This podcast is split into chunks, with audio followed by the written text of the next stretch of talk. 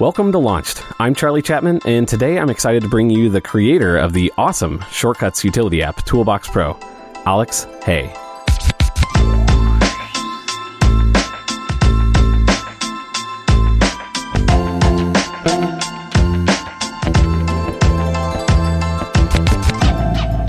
Alex, welcome to the show.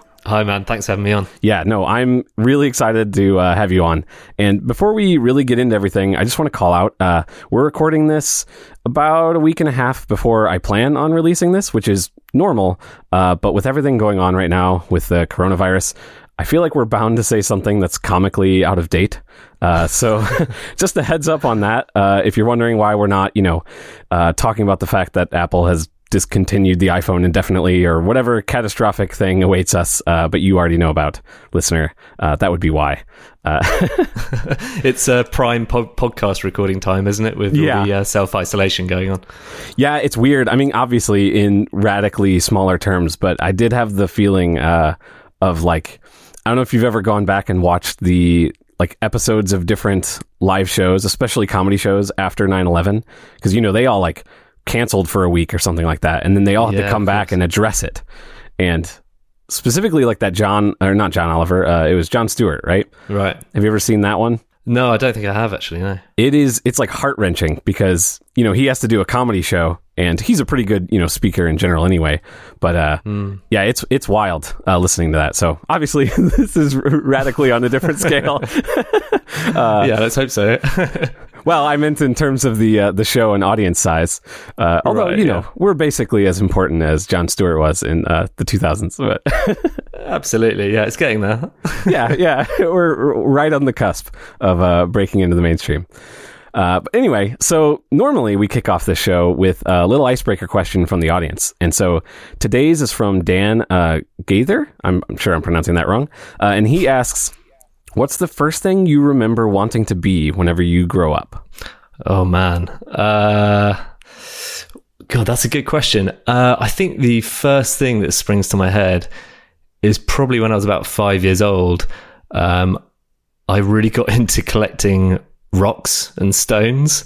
Um, and I would tell everyone that I met that I wanted to be a geologist. Oh man. Um, yeah, so I was I was like collecting those sort of geodes that you crack open and you find all the sort of crystals inside. Yeah, yeah, uh, and that sort of persisted for quite a long time. I think uh, I'm not quite sure when that fell away, but at some point I decided that uh, geology wasn't my forte, so I never pursued it. So one of my coworkers on my team, one of the people who's taught me the most about Objective C in particular, uh, was a geologist, and like that is what he did was uh, measuring or like tracking rock formations and i think it was mostly for like oil companies or people that wanted to understand what could potentially be underground in certain areas. So oh man that's amazing. Yeah he was using like mac pros. Like he taught himself programming because he was using mac pros to run these like insane models uh, to like model the movement of rocks over, you know, millions of years or whatever, and try and predict where there might be like an oil swell or something like that. So, yeah, it's it's a fascinating profession. Yeah, I feel like that might be um, slightly more lucrative than what I do now. So maybe I should have gone that route instead. I don't know. I think it's uh, it's one of those things that's very fun, but probably hard to find a good job on. Because uh, now he is an iOS developer. So, oh wow, he he came crawling back then. Yeah. um, anyway, so yeah, cool. Thank you, Dan, for that question. Uh, if you have any questions you'd like me to ask a future guest on the show, you can tweet me at LaunchedFM with the hashtag icebreaker, and I might ask a future guest on the show. Uh, so before we get into your app, Toolbox Pro, I kind of want to give everybody a primer on who you are. So the three questions I always ask everybody is, where are you from? Uh, do you have any formal education related to, you know, developing iOS apps? And what was your career like pre Toolbox Pro or even now? Sure. Um, so, I mean, I, I live in London at the moment, um, as you can probably tell from my accent. Um, but I grew up in uh, south of England, uh, and I travelled to France, lived there for about three years. Um, and I'm not from a computing background at all. Uh, in fact, I was like terrible at maths in school. I was always on like the um, the B stream. I'd never get good grades in maths. So sort of programming and that sort of stuff was never in, on my horizon at all. Um, I was sort of mostly interested in uh, English language, I suppose, and sort of writing and acting, that sort of stuff. So I ended up studying uh, drama with film and TV studies in Wales, uh, which is about as far away from iOS development as you can get, I think. um, but when I went to uni, I actually had a iBook G4 was sort of the laptop, my first Mac that I took with me. And that really sort of got me into the world of Apple and Macs and all that sort of stuff. Um, and I think when I was sort of on that course studying film and TV, I really sort of found a love for video editing um, and sort of documentaries, especially. And when I came out, that's what I started pursuing. Um, and so professionally now, that's what I do. I'm a sort of uh, documentary video editor. So I make sort of broadcast documentaries for British TV mostly. Um, so my app toolbox pro is very much a sort of side project so i've got no formal training at all with um, any sort of like computer science or programming or developing it's all, all sort of um, i've just been learning it over the past year i suppose So I'm really, really deeply fascinated in the documentary editor uh, side of you because, like, that when I was a kid, that was not necessarily documentary editing, but editing or uh, anything in movie making or anything like that was really like that was my passion and sort of has been even up through now. That was always what my side hobby was, uh, even though I ended up going into programming. And so, one of the things I'm curious about is like, are there things that when you started doing software development or building apps that you felt like there was this interesting crossover between like the skill set that you have from editing um, that you could bring over into like building and designing apps? Sure. I mean, actually, they sort of, um, I think they sort of scratch the same itch for me. Um, with editing, especially, it's sort of very left and right brain um, focused because you're you have to have be quite sort of technically adept um, in terms of you know um, handling that much footage. You might have a few hundred hours that you have to sort of boil down into an hour. Um, in terms of sort of knowing all the shortcuts and understanding these quite sort of technical programs. Um, and then there's also this sort of creative side, which is, you know, actually telling the stories. Um, and I, I always find when I'm working on a job, if I'm sort of not creatively fulfilled, uh, which doesn't, you know, it doesn't happen that much, but sometimes you, you end up working on a, a job that doesn't work out for whatever reason. It just ends up being a bit of a slog. But those sort of jobs, I always um, find that I have to have a sort of different creative outlet. Um, and for me, I think the sort of app development stuff is has very much been that. Um, so with the sort of app developing, it's got that similar feel to editing for me in that um, it's obviously very technical in terms of the whole coding side, but there's that real creative side as well, where you're starting with a completely blank slate. Um, and you're sort of pulling this thing out of your brain and trying to build it into something that people actually like. Um, so for me, there is sort of quite a lot of overlap with them. In terms of technical skills, there probably isn't. Um, because, you know, they're, they're so sort of different uh, in the world. I, I suppose when I was an assistant editor, um, I had to learn a lot of AppleScript um, just because you're, when you're processing, you know, loads of video files or whatever, um, you want to like automate as much as possible if you possibly can. Yeah. Um, so some of that um, scripting, I suppose, sort of stuck in terms of just learning the real basics. Yeah, I feel like like because I was always into like motion graphics and After Effects and stuff, and whenever I started taking my computer science courses in in college, uh, and learned about like object oriented programming concepts and you know how variables and all that stuff worked, that was when it finally really clicked for me why like pre comps in After Effects were important. How you can sort of componentize uh, something that's really really big and complex which that's the part that always blows my mind about documentaries is like the amount of footage and unorganized footage at the beginning uh, that you have to somehow distill into something that your brain can comprehend um, Yeah. but like I, I feel like the programming side is what like formed my brain in a way where I could start comprehending how you're supposed to tackle something that big on the the motion graphic side. Yeah, I suppose um, uh, with sort of documentaries because you have so much footage, you have to get really really good at sort of um, remembering where all those sort of assets are, um, remembering all those sort of good uh, clips, and being really good at sort of pulling those out and putting them into a sort of really organized um, workspace, I suppose. So some of those skills definitely carry over. Um, I mean, if you looked at my Xcode project for Toolbox Pro, I'm not sure um, you probably agree that all those uh, organizations carried over, but it's uh, it sort of makes sense in my brain. now, with your documentary stuff, are you usually working with a team, or is that more like singular, and then you show somebody and they ask for changes, and then you go, kind of go back on your own and do your own thing? Um, so the way it works uh, for sort of single documentaries, uh, it tends to be me and the director who will sit in a, you know, it tends to be quite a small little edit suite uh, for about six to ten weeks. Um, and between us, we sort of craft the film essentially. If I'm working on a bigger series, um, then the teams tend to be bigger, and I'll be working with uh, what they call a post producer. So that's someone who will be looking at transcripts of all the interviews um, they'll be watching sort of the bits and pieces that I've cut and giving me feedback. Um, so it's sort of a very creative, collaborative process together um, to create something that we then show to the sort of bosses.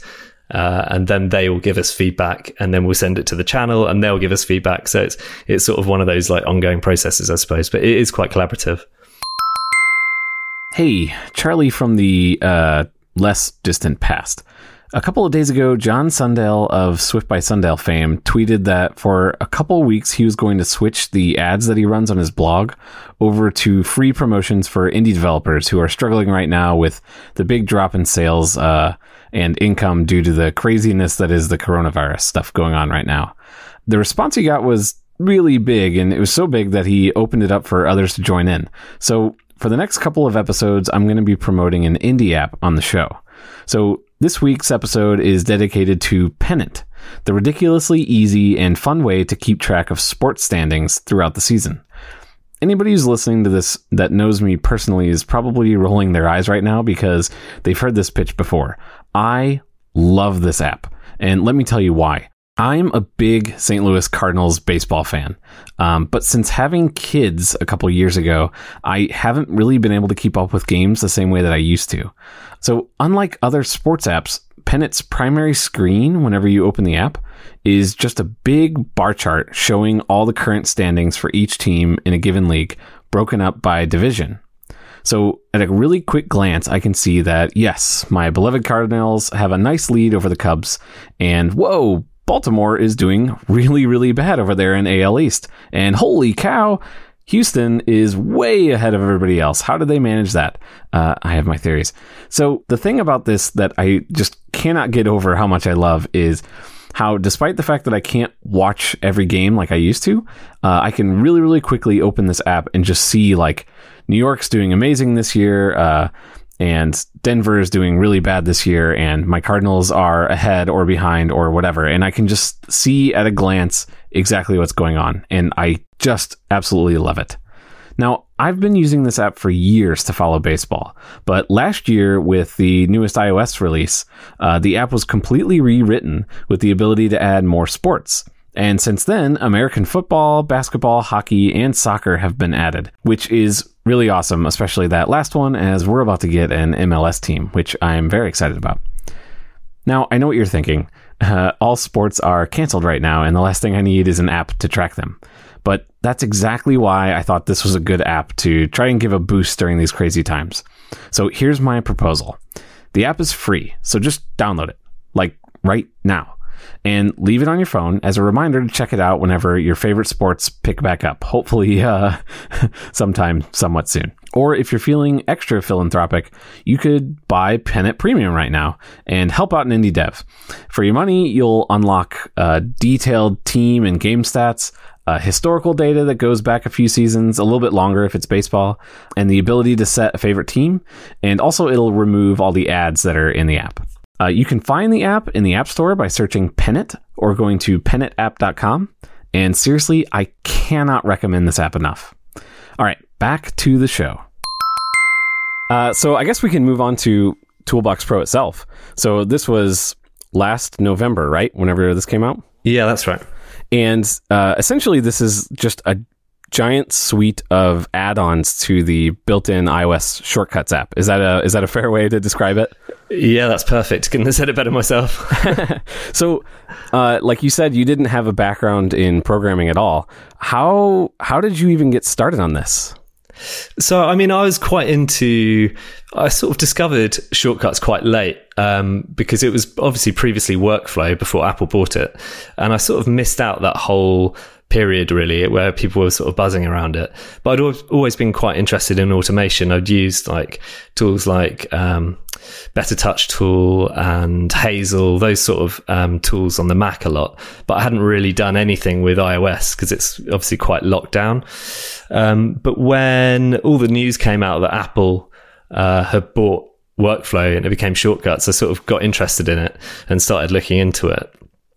Um, and I started. I think there's um there's a subreddit uh, on Reddit called Shortcuts where people just post these like crazy shortcuts they've built um, that can do these you know um, really impressive things. Uh, and I got quite hooked on that and started building my own shortcuts. Uh, and they just became more and more complex. uh, and I was sort of waiting to see what Apple would do with it because obviously when the uh, workflow team suddenly had this sort of keys to the castle at Apple, I was sort of expecting, you know, every Apple app would then suddenly open its doors to be able to be automated with um, shortcuts. And that sort of didn't quite happen. But at WWDC last year, um, I was watching the sort of keynote uh, because I'm sort of quite interested in Apple, even though I'm not a uh, developer. I'm, I'm, obviously a bit of a nerd, so I definitely like follow the, that stuff really closely.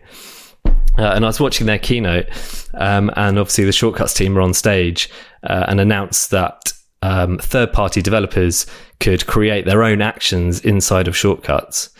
Uh, which sort of caught my attention because I thought, oh, that would be, you know, my sort of mind was reeling over what, what sort of possibilities that could open up. Um, and then I remember watching like another another WWDC video, uh, which was showing the um, I think it was like a progression in machine learning and their sort of vision framework. Oh yeah, yeah, yeah, which is really cool. It's like a, um, it's all, all sort of machine learning based um, image recognition technology, uh, and it's like the first release of it in iOS 13, where basically you can feed it an image and it will just um, throw out a load of text that it discovers in the image, and it does it all sort of on the on the Apple device. Um, and I remember seeing those two and thinking, oh man, that would be like a really great shortcuts um, tool. Like if you could just have that as an action and have all that power just in a sort of drag and drop action, that would be like amazing. Um, and so I thought, oh, maybe I could build that um, quite naively.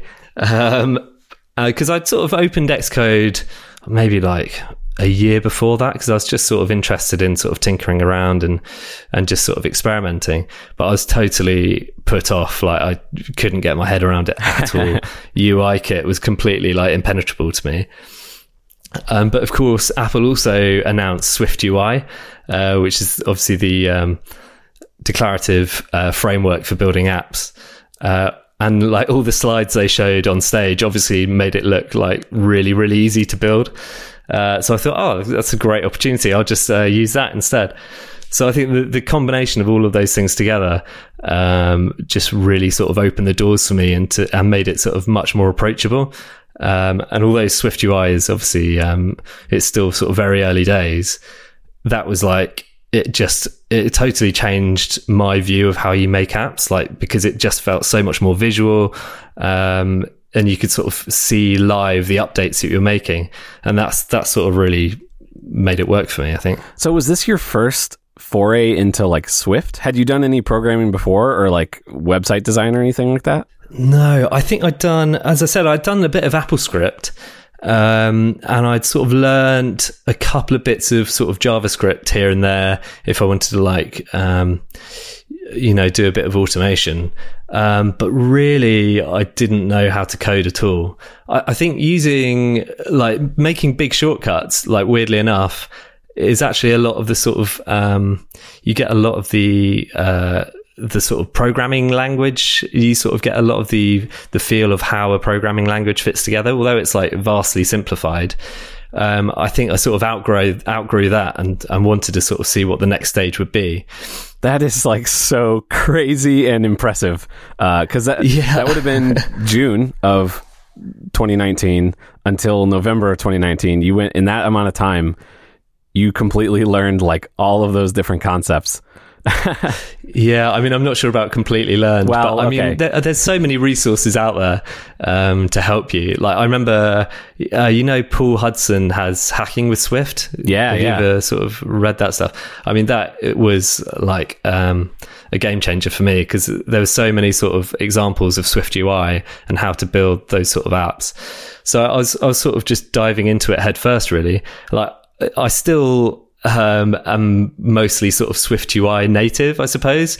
Like I'm, I learnt Swift UI before I learnt UIKit. I mean, I still don't really know UIKit. I, I don't know UI kit. no one does, do they? It was just mu- mucking their way through. Um, yeah, so I was sort of doing all these. Uh, he he has an app I think called Learning uh, Hacking Swift or Learning with Swift or something, um, but it, it's got all these sort of tutorials. So on my sort of commutes into work, I'd be sort of um, doing all those little tutorials and just trying to sort of teach myself the basics. Um, and when I get home in the evenings, I'd sort of just be plugging away on my laptop and and trying to make things work. Golly, it's it's so crazy because like we've been talking about shortcuts and lots of the sort of Apple punditry and you know all of us in this world I feel like we all talk about shortcuts. Like it's this really cool gateway into software development. Cuz really the concepts are like in software development are like there's loops. There's you know a sort of uh, string of running a bunch of commands and you can throw things in variables and loop them and whatever. And shortcuts is just sort of a visual abstraction on that. And we've all been talking about it like it's this cool foray teaching the next generation of people to like actually learn coding or something like that and then i feel like the same sort of rhetoric was used to talk about swift ui like it's making iOS development way more accessible to more people. But it's like you are like this perfect encapsulation of somebody who's done both of those things in a very uh, quick amount of time, but like sort of proven out how accessible those things really can be. Um, and that I don't know, it's just really cool to see that. Yeah, I mean, I'm, I'm, uh, you know, as I said, I'm like my maths is terrible. I'm sort of definitely not um, a natural programmer, I would say.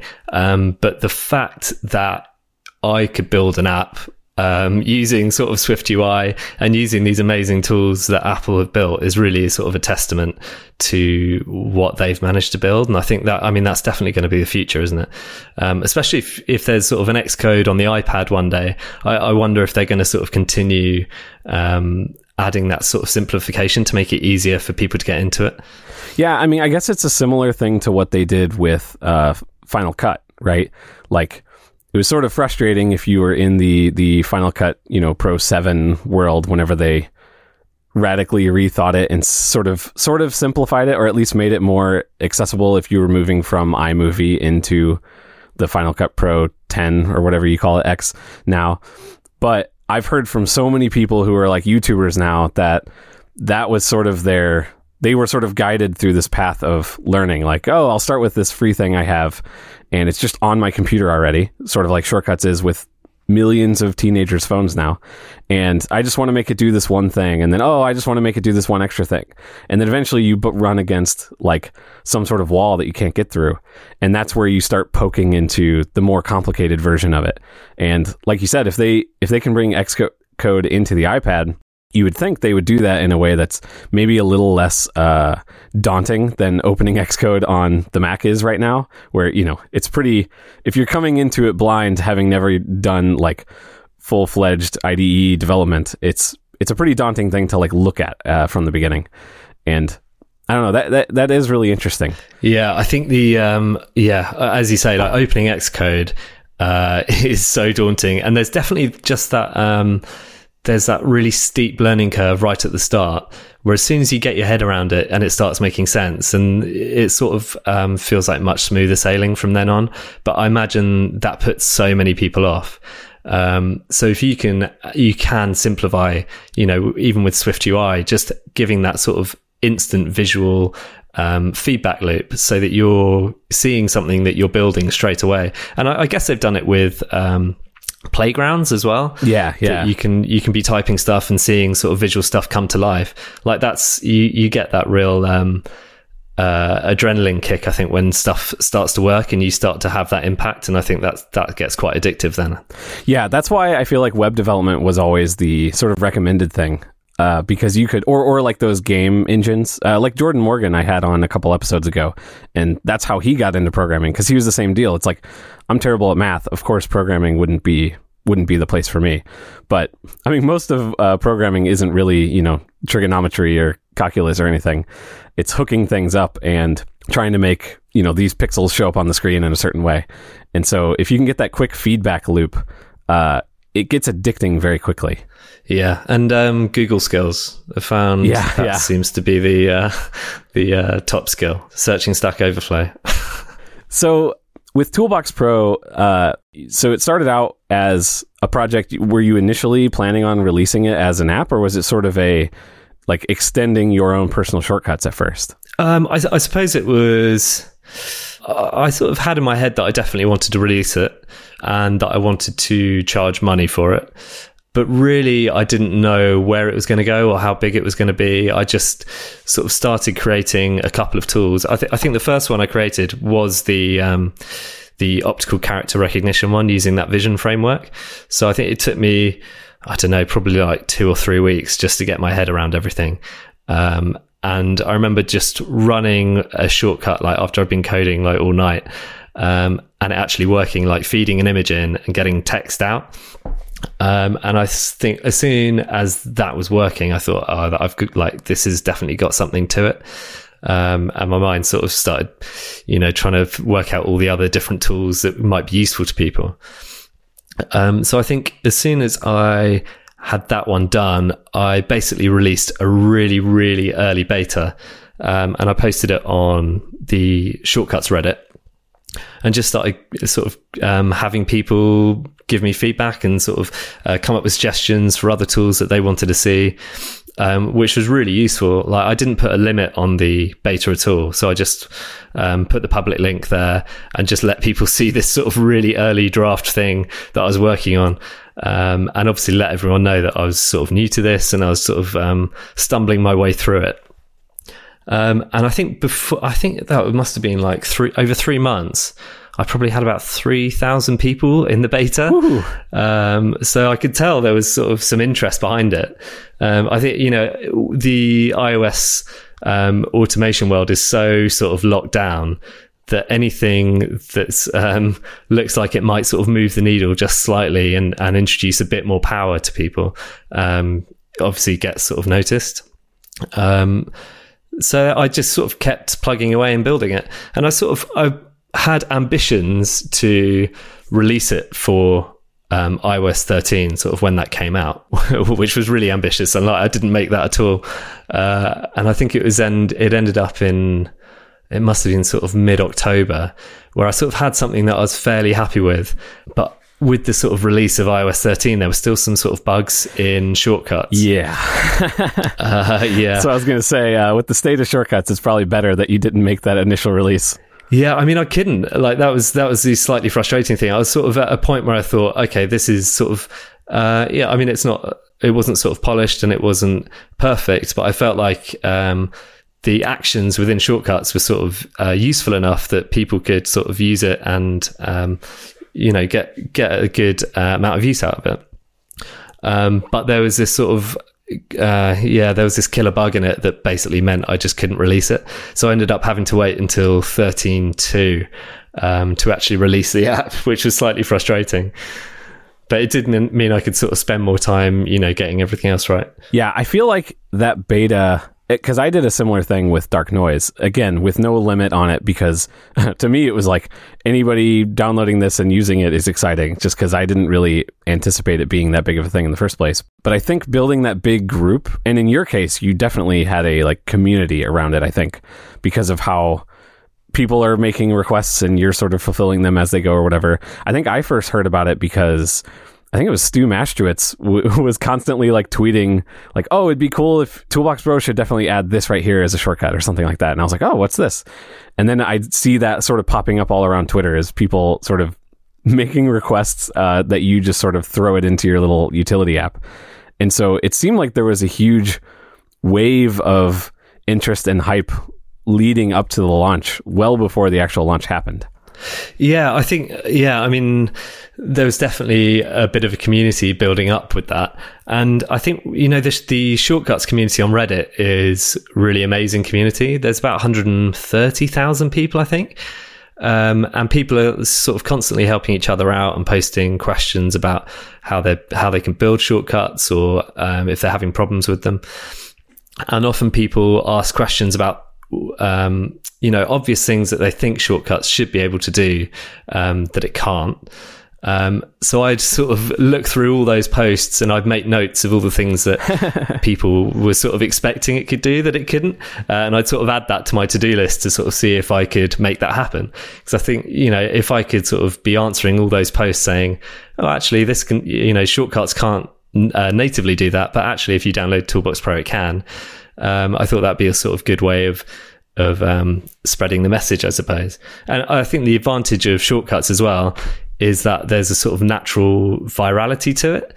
Um, because yeah. if you're sort of building um, your own shortcuts um, and you're using Toolbox Pro actions uh, and you want to share that with someone else so that they can do the same thing, then obviously they have to download Toolbox Pro. So it's it's sort of uh, gathered momentum that way, I think. And I'd say that that's the case even if you're not doing a shortcuts utility app because I, I can say like it's pretty frequent that somebody will post a shortcut of like their bedtime routine or whatever, and it will include dark noise. And almost always there's at least one comment on there that's like, oh, what is that? And then, you know, that's whenever I'll see because they'll tag me or something. And I think just adding that shortcut support, uh, even to just any app basically, is a good way to potentially get people like you said, it's sort of a viral uh, a thing where it can naturally cause conversations to happen because people like sharing their shortcuts, and if you're in their shortcuts, then that sort of naturally lends itself to some free promotion. Definitely. Did so? Did you? Um, you didn't have shortcuts in the launch of Dark Noise, did you? Um, I did, but it was iOS 12. Uh, okay. So it was like the. Uh, it was just. Let's see if I can remember now. I think it was just the like play pause. Actually, I think I had all of no, I had all of the different sounds because um it, it was just not the parameterized shortcuts. Uh, that's right, yeah. Yeah, so it's slightly slightly harder to sort of work, work them in, wasn't it? Because you had to um, people had to use them in the app and then go to shortcuts, and it's slightly less user friendly, I think. Yes, although because of all the bugs with uh, iOS 13, it in some ways it's almost worse now. In, in other ways, it's better. It's it's definitely like my one big iOS 13 feature that I was like, oh, I'll release 12 and then I'll just start working on 13 and I'll get these parameterized shortcuts in and it'll be great. Everybody will be excited. And that ended up taking so long. And to this day, it's still sort of buggy because I ran into all sorts of issues like with the amount of suggestions that you can make programmatically. So, like, whenever you start my app, it goes through all of the sounds that are in the app because if I make an update, you know, it'll add new sounds or whatever. And it adds those as suggestions as opposed to uh, them all being sort of registered in, uh, I don't remember all the specifics, but you yeah. know what I mean? Like you register right. them in the like capabilities tab or whatever. And for some reason in iOS 13, they just sort of randomly dropped down the amount of suggestions you can have to 10, I think. And it was like one of those things where I was tweeting, like, what am I doing wrong? And trying to figure it out. And I think some people from the shortcuts team sort of reached out. And eventually I heard back, like, oh, yeah, that that's on purpose. It's supposed to, it's only going to show you the last 10 that you added or something. And it was like, what? so luckily, I, because I have parameterized shortcuts now, you can you can then do a parameterized version where it gives you the list of all of them that you can pick from. But the parameterized ones can't run in the background. Yes. So that's tricky with your audio. Exactly. So like I have this weird thing where it's like the last number of sounds you played, it'll show the last 10 in a version of a shortcut that you can play in the background. But those all have to start with the word play because it has to use the media version. That's the only type of shortcuts that can play in the background, the media intents. And they have to have the word play at the beginning. Uh, so like everybody asks for a pause shortcut and I have to have a shortcut that's called play pause sound Oh no. because it has to have the word play at the beginning. Because if I don't include the word play at the beginning, then it's not going to be able to run in the background. So it's it's just like one of those. It's definitely early days, and there's all sorts of weird uh, things. And I'm sure you know you have like a thousand of those stories. I know you ran into the limit on the amount of shortcuts you can even have, right? Yeah, I mean, I, I've got to be like the the first person to hit this problem. I think, because you know when you when you submit um, a binary to Apple, you upload your app to the App Store. If there's a problem, like they do a sort of automated search of the app and look at the code, um, and if there's any problems, then it will send you an email saying, you know, this um, this app can't be submitted because these are the problems and you need to fix them. Um, and usually they're sort of pr- pretty simple things. Um, but I had one come back. Uh, it must have been like a month ago or something that said you can't have more than 100 intents uh, which which are shortcuts i thought oh no uh, that's like uh, that's going to be a real problem yeah. so i basically yeah hit hit the limit because obviously no app has uh, more than 100 shortcuts actions obviously Yeah, that would be ridiculous. Why would anybody ever want that? exactly.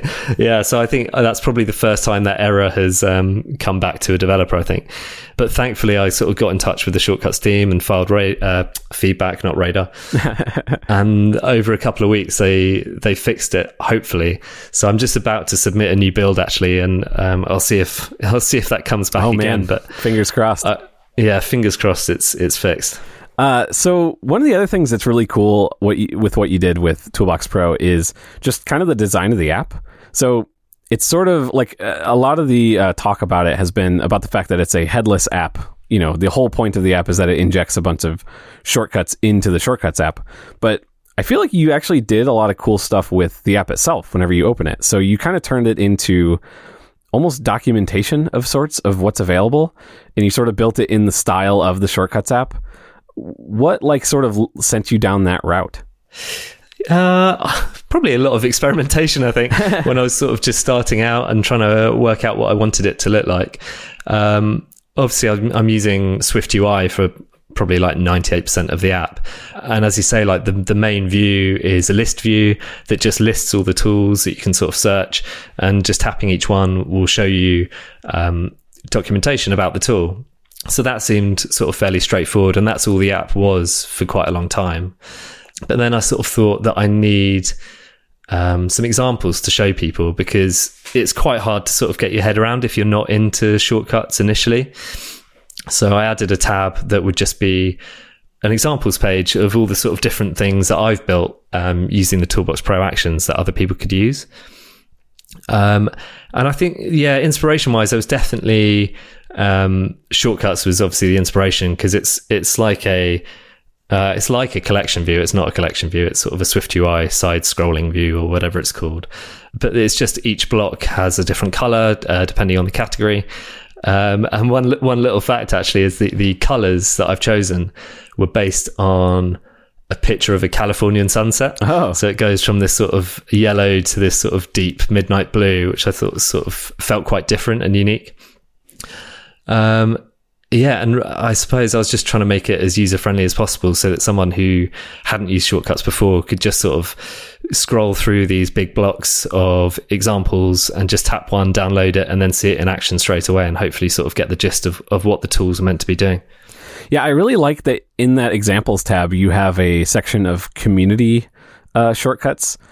And I, like i feel like that sort of lends itself to what we were talking about earlier of like uh, it's not even building a community but taking advantage of that community that already exists around shortcuts and that excitement. Where did you get where did you get those? Are those just sort of ones that you plucked from the shortcuts subreddit Uh, yeah, so uh, I have uh, an email address that people sort of send ones to. Um, it is slightly tricky, actually. Like it, it is great because to see what sort of people are building with shortcuts, and I really wanted a way to sort of bubble those up uh, within the app, and I need to sort of add more, I think. But as soon as you are sort of putting community content in, then you sort of really have to sort of um, go through them and make sure there's sort of nothing nefarious that's Yeah, been slipped yeah. in and, and all that kind of stuff as well but yeah, I was I just wanted sort of um, to show what other people are sort of building with the app, I suppose. Um, and that seemed like a sort of sensible way to do it. Um, and I've also got sort of links to um, the Toolbox Pro subreddit and Twitter, where I sort of shared. I, you know, I, I, tend to sort of retweet things that people have built with the app. Um, so hopefully, there's there's sort of different ways that people can sort of see what's going on with it. So as it got close to launch, did you did you do any sort of specific marketing efforts, or just kind of leaning on that that big beta group that you already had? I mean, uh, I your blog post actually was like a really um, useful bit of information for oh. me. Sort of when I was when I was um, coming up to launch time, because you obviously laid out for anyone who hasn't read it, like you've laid out, you know, everything that you did with Dark Noise, who you reached out to, uh, you know, that you posted it on the Apple subreddit, um, all this sort of stuff. So I sort of used that as a bit of a playbook, I think, um, and just sort of worked my way down doing similar things that you said worked for you, and it, and that really helped me actually. So uh, thank you for that. Well, that that is really cool to hear. it's weird too because that was based on so many things I've read from other people. Jordan Morgan being probably the biggest one, right? And so it's weird to think of this like sort of train of uh, recommendations and advice moving through the blog sphere. I should I should write a blog post really do, yeah. doing the same thing so that someone could find it and uh, trace it back through through all the different layers.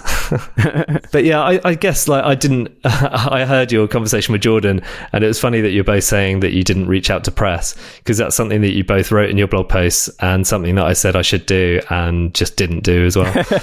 I sort of sent it to MacStories a bit sort of later in the day when I was sort of um, happier with how it was sort of coming together. And I was really fortunate that Federico Viticci um, wrote an amazing article um, soon after it came out. Yeah, more than an article, it was like a an opus with all the things that he himself has built with it, and that that was really great. I'll link that in the show notes if anybody wants to see that too. Yeah, it's, it's like 8,000 words. It yeah. totally took me by surprise when he came out with that. It was absolutely amazing. But I think the, the best thing about that was that I could um, I could send it to my like parents and my friends who sort of had no idea about what I was doing. Uh, and they could sort of read it and get an idea of, of what the actual app was, which was sort of much, it was explained much better than I sort of was explaining it to them. That was 100% my experience. Uh, I was building it and it was like, oh yeah, Charlie's building this little thing, you know, mom's proud, I'll tape it to my fridge kind of thing. And then Ryan Christoffel for MacStories wrote wrote up a, a review, and again, same kind of thing. Like they're so good at writing, it it sold it a million times better than I possibly could. And uh, when I sent that to like friends and family, it was always like, "Oh, wow, this is like a real thing, isn't it?" Like, yeah, that they are very good at what they do, and uh, it it was cool to see them pointing at something that you did. I did you find that like whenever I read the review that Ryan wrote about Dark Noise, it was like somehow he actually caught all these little details that I didn't think anybody would ever catch, and it made me wonder like is he are they floating all sorts of things that I would never have noticed in the apps that I'm using now just because they happen to catch it and write about it.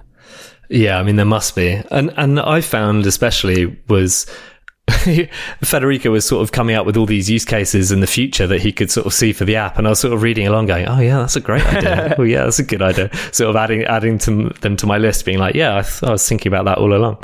Yeah, that's definitely been part of my roadmap this whole time. Yeah, exactly.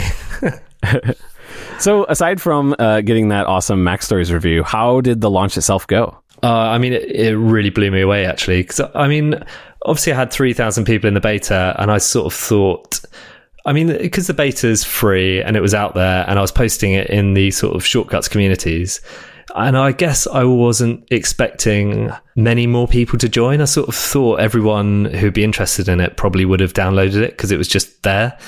And I'm glad to say that that wasn't the case at all. I sort of had the, had this sort of um, hope that I'd hit 10,000 downloads. That was my sort of um, my ambition. Um, and I think in the first week I hit about seventeen thousand or something. Ooh, wow! Um, so it really like blew me away, and all the feedback I was getting was like so positive, and seeing like articles, and especially um, like globally, like it's not. I haven't done any um, language translations on it at all. So it's all sort of English at the moment. Um, but it was still being picked up in all these sort of different shortcuts communities around the world. So I would suddenly get loads of um, Russian emails um, asking questions. And then I'd suddenly get loads of Chinese emails and then French emails. And you could just see when these little pockets of sort of global shortcuts communities were sort of um, finding out about the app as people wrote about it. So that was like really, really exciting. Man. Yeah, that's really cool. So then like uh, from launch what was sort of the the playbook? Like obviously you had a huge list of things that you wanted to add and i know you've added a lot of uh, a lot of new actions since then but what what was the way of like moving forward after launch compared to before? Or was it pretty much the same kind of thing as the running the beta was? Yeah i mean i think obviously i just had um, like a huge amount more suggestions. So it was really a process of putting all those suggestions down um, and trying to work out which ones were like feasible and which ones I wanted to build um, and which ones were sort of resonating with people in terms of what what shortcuts they were making.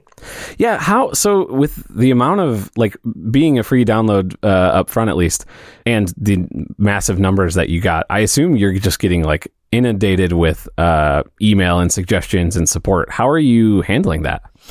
Yeah, I mean, uh, I definitely wasn't sort of prepared for how much I was going to get. I think, um, perhaps naively, because I, I didn't think it would get as many downloads as it did. I thought it was sort of quite a sort of geeky little niche that um, that wouldn't get that many downloads. it's a very big geeky little niche. a big geeky little niche, yeah. Uh, so I think really um, i just sort of opened the fire hose and i gave like an email address and i've got a discord server uh, and like a, a subreddit.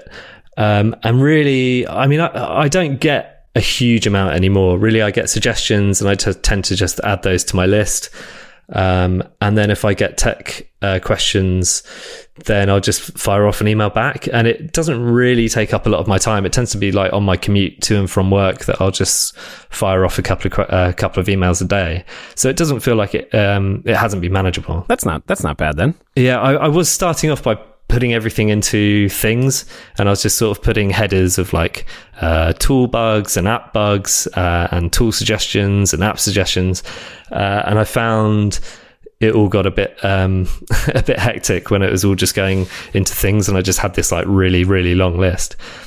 So a couple of weeks ago I ended up splitting it all out and just sticking it all on uh, Trello boards uh, and I found that to be sort of uh, much more easy for me to sort of visually pass, you know, what I need to do um, and what's sort of more urgent and not. And I, it's quite sort of satisfying when you can just drag one from a sort of bug board onto a sort of fixed board, and you get that little pop of confetti, and it's uh, that's quite satisfying. So I'm sort of that's what that's what I'm working with at the moment. Yeah, that's what I've been using. Uh, my company does everything hyper Kanban, so that was sort of where I naturally moved towards, and I found kind of the same thing. It was a lot easier to like have you have like separate columns for because I, I have a somewhat similar thing where people are requesting sounds like specific sounds and that's different than you know a feature request or a bug report or something like that and uh, for me because and it's i assume the same with you it's a side thing so like there might be days between when i can work on it and if it if i'm working on something and it then goes a couple days before I can finish it. It's nice to have, I have an in progress column and it's literally there's only ever one thing in there but it's kind of like when i start working on a bug or something i'll throw it into that column. And if i go a couple days between working on it uh, it's nice whenever i first open up xcode and then i'll open up trello and be like oh yeah that's what i was doing. Yeah it's really useful. I've got the same thing actually just having that sort of in progress column but um, I'm not quite as disciplined as you. I've, I mean, I should just have one thing in there at a time, but I always end up having about five or six because I end up like trying to fix one bug and getting frustrated, and then like wanting to do something. Like I've quite find it quite satisfying, like building new tools. So if I'm getting frustrated with a bug, then I'll just like move on to creating a tool and then come back to it and yeah, so um, I need to probably be more disciplined about that. Well, uh, I might be disciplined enough to only have one in the column, uh, but often whenever I move that one in the column, I realize I need to move three or four other cards uh, from ready for dev all the way to done because I do the exact same thing. Good. It's not just me then. That's right. Um, so uh, the last thing I asked this of Rosemary last week, and I kind of I kind of like the idea of asking people this uh, leading up to maybe WWDC. Um, what would you like to see coming out of Apple this year?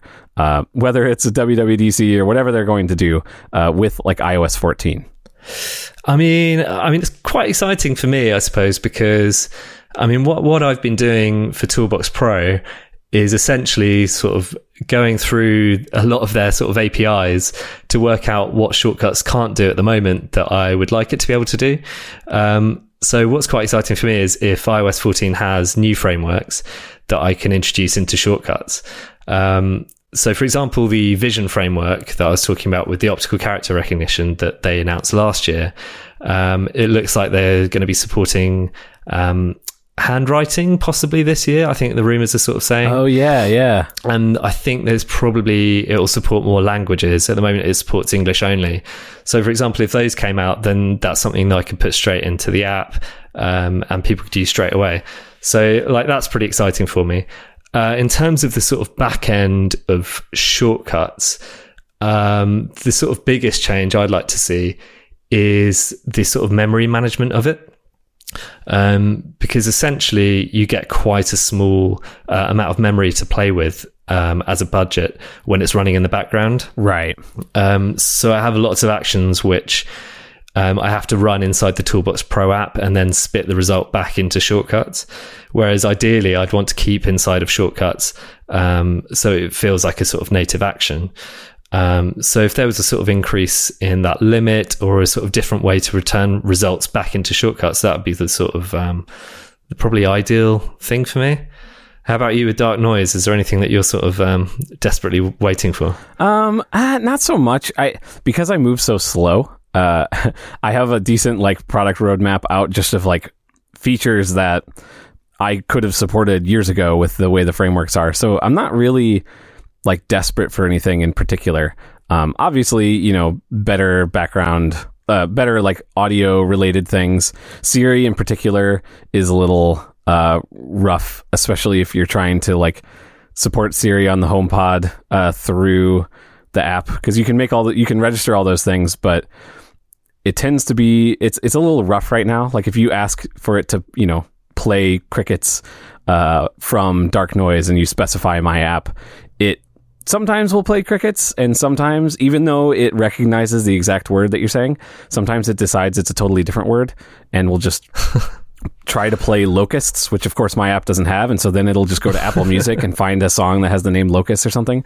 So it's some weird machine learning thing because it's doing translations of it'll translate like cricket to locust or something weird like that. It's not just it's mishearing what you're saying. So, uh, right. There's there's a lot of like Siri improvements, I guess, uh, when it comes to my app. But most of my feature requests are more from the user uh, perspective than from the developer perspective.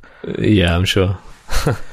Uh, so the final question I always ask everybody on the show is, what's a person that has sort of inspired you in your work that you'd recommend other people check out? I, I guess I've got two actually, because um, obviously as an editor i've got quite sort of different um, right. inspiration and if i was recommending someone on that side of things uh, there's an editor called michael harte who's this amazing editor and he's done some really cool things recently um, and you probably haven't heard the name, but I think you probably heard what he's what he's made.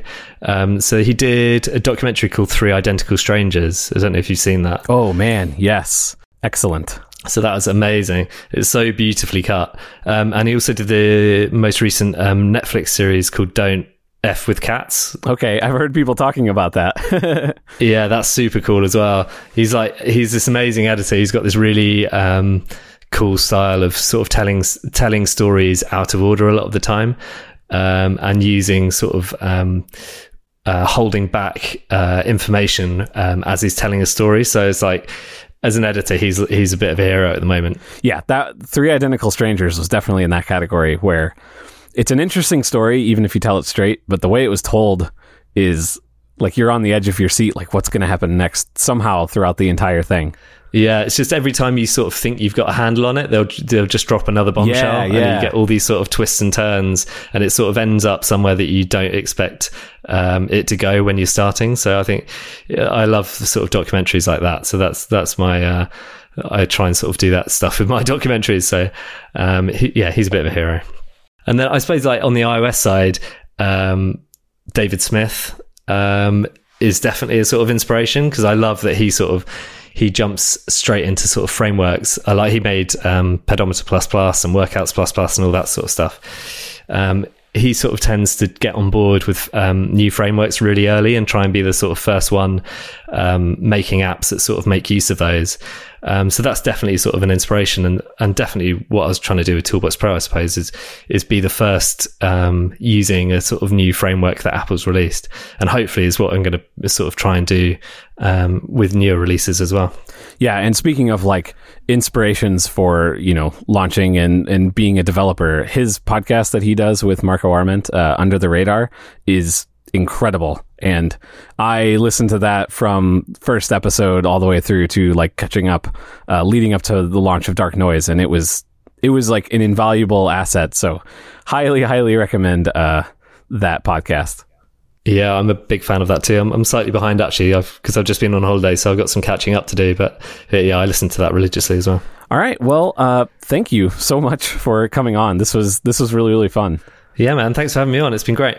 So, uh, how can people find you and your work? Um, so on Twitter, uh, the best one to follow is Toolbox Pro app. And then the website is toolboxpro.app. So it's nice and easy to remember. Uh, and then on Twitter, my personal account is Mr. Alex Hay. And my editing stuff is alexhay.tv. So there's, there's four different uh, ways to get in contact there. Awesome. And uh, thanks for listening, and we'll see you guys hopefully in two weeks. Although, who knows what the world's going to be like when this episode comes out. Thanks for listening. If you'd like to discuss the show, you can find me on Twitter at underscore Chucky C or tweet the show directly at LaunchedFM.